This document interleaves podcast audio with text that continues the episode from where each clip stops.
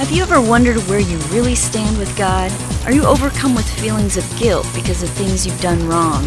Are you tired of religion that focuses on rules that you can't keep? Have we got good news for you?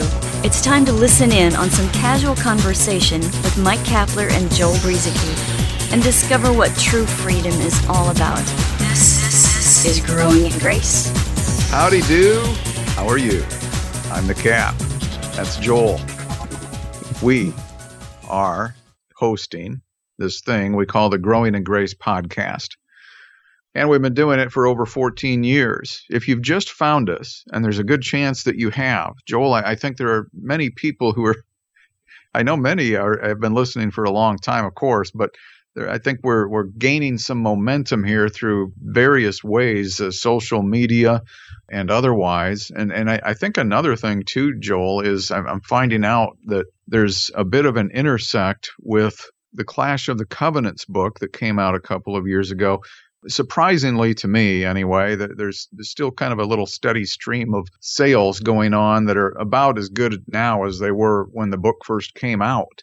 And I, it's one of those things. It's it's a word of mouth thing with the book. People read it and they're they're so taken by it in, in many cases that they just got to pass it on to somebody. So you got a lot of people finding out about the podcast through the book, and I know a lot of people have found out about the book through the podcast as well, and you've helped with that. I appreciate it.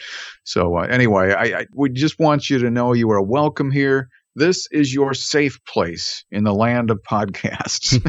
right on. You betcha. And what I like about what we do is that it's essentially organic. I mean, whether it's your book, Clash of the Covenants, whether it's the podcast, we don't advertise. At least we haven't spent any money. I don't think we have. I know we haven't. Uh, I don't know if you have on your book. I don't think you have. Only to get it out there. To get it out there, yeah. The money to spend to, to, to get it out there. Yeah, just and, just to make the book. Yeah, yeah, exactly.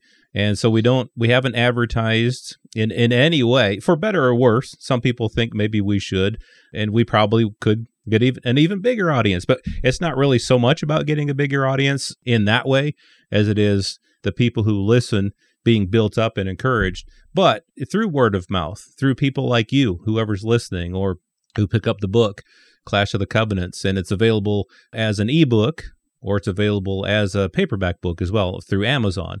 Just go to Amazon and search for Clash of the Covenants by Michael C. Kapler and uh, it just it's just an organic thing and it's it's just really cool. And you were saying you know how we've been doing this for over 14 years and some people are just finding us. And, and sometimes every once in a while we get a comment like where have you been all my life? You know where have you been all my christian life?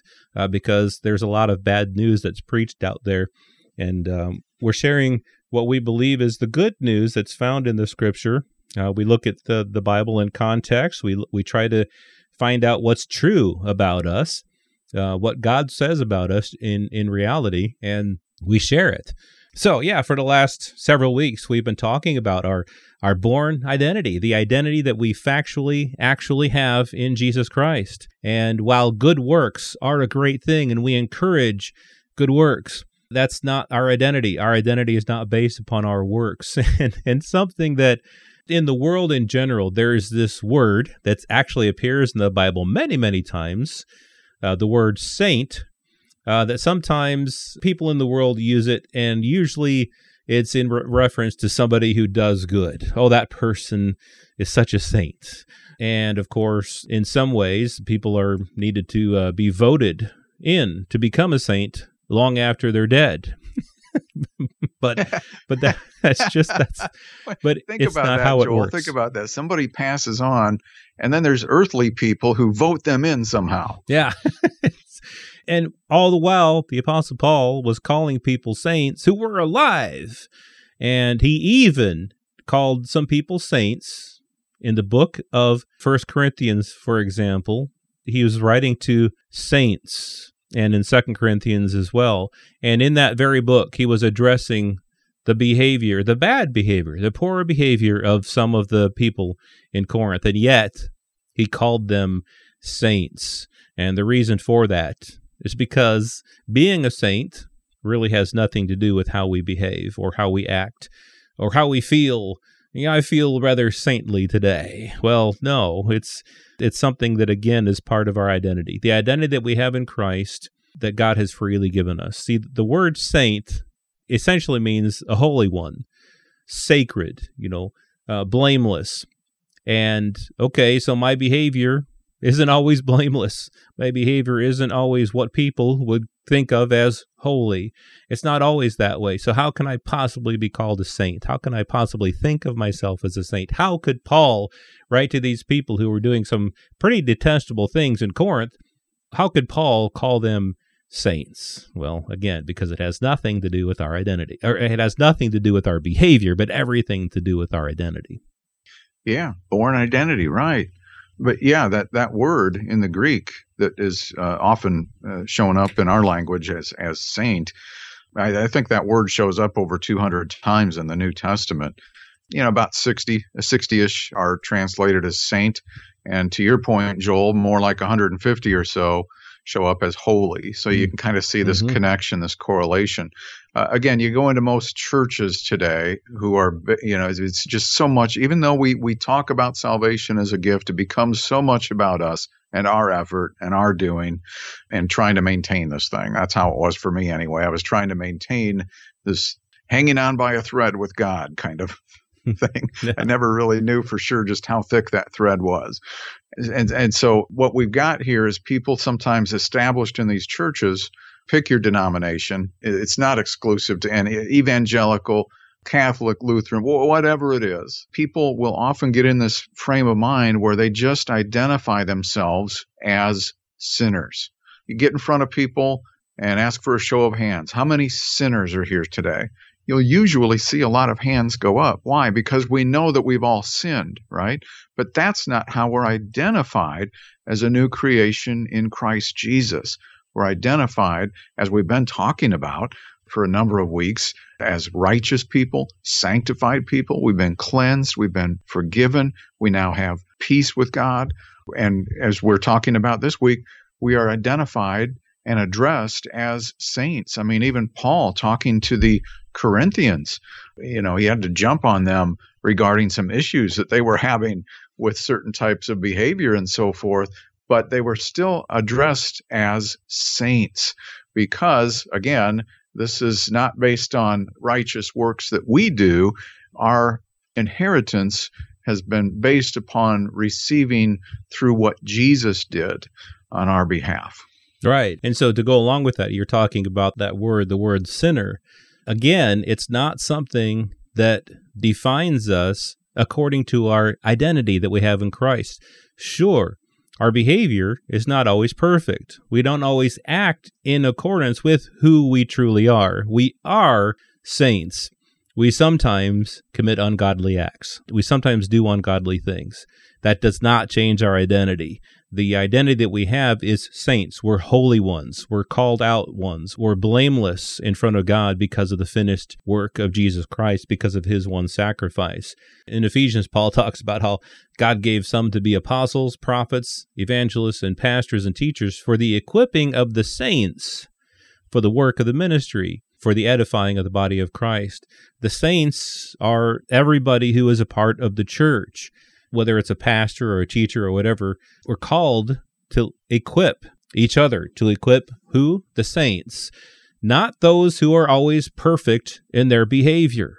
There's nobody that you're going to find who is perfect in their behavior. If being a saint meant that our behavior was more perfect than somebody else, then when it comes to the perfection that is required by God, the standard is perfection who could be labeled as a saint? Who could be called a saint? Who could be named a saint in God's kingdom if it were up to our behavior?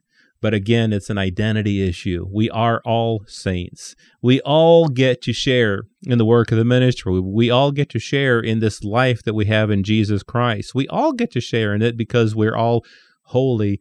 We're all saints. Again, not because of our behavior, not because of any moral excellence, not that moral excellence is bad, but it's not because of that. That's not our identity. We're saints because of the gift of God, because He's called us out by His grace, not because of what we do. It's a great point. I mean, we've asked this question before, and you may have heard other grace ministers say something similar, but how many sins does it take to become a sinner? It takes zero because hmm. being born in Adam, you were already identified as, as a sinner, but now as a believer in Jesus Christ, now having been made alive and raised with him, this inheritance again that we have received brings us into this place of, of blamelessness, which is part of that definition of being a saint, being blameless. In fact, and I mentioned the Corinthians in 1 Corinthians chapter 1, when Paul was addressing them in the, in the first 10 chapters or so, he gets to this place in 1 Corinthians 1. He says, Even as the testimony concerning Christ was confirmed in you, so that you are not lacking in any gift, awaiting eagerly the revelation of our Lord Jesus Christ, who will also confirm you to the end blameless in the day of our Lord Jesus Christ. And so this is where we're at in, in Him. It's, it's such a cool thing. I mean, this is truly being able to just humble ourselves and say, wow, you know, I mean, God, you, you, you did it all for me. And, and now I can just get to know you and allow you to live through me because, you know, He is our life. It's not even about us dedicating our life to Him, giving our life to Him. I've said that phrase many times over the years. Oh, yeah, I gave my life to God. Well, I really didn't. God wasn't interested in my life. He was interested in ending my life in Adam and giving me a new life. So it's not about me giving my life to him, it's about him giving his life to me. And now we are no, even though we may still struggle with sin, as we were talking about, that's not how we're identified. And as we continue to grow and, and walk and just experience this unconditional love, getting to know more about him and the power of his resurrection, living in that, growing in our understanding of that in, in his grace, then we can begin to see our lives change for the better here on earth. It doesn't mean everything's going to be a piece of cake, but we'll have, as we were talking last week, it, we'll have this this peace and this assurance, and He'll be with us every step of the way through it all.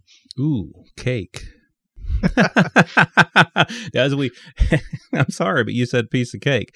Uh, real quickly here, wrap it up here with uh, First Corinthians. We were talking about how Paul addressed them. He began the letter to the church of God, which is at Corinth, to those who are sanctified in Christ Jesus, called to be saints with all who in every place call on the name of Jesus Christ our Lord. Grace and peace to you from God our Father and the Lord Jesus Christ.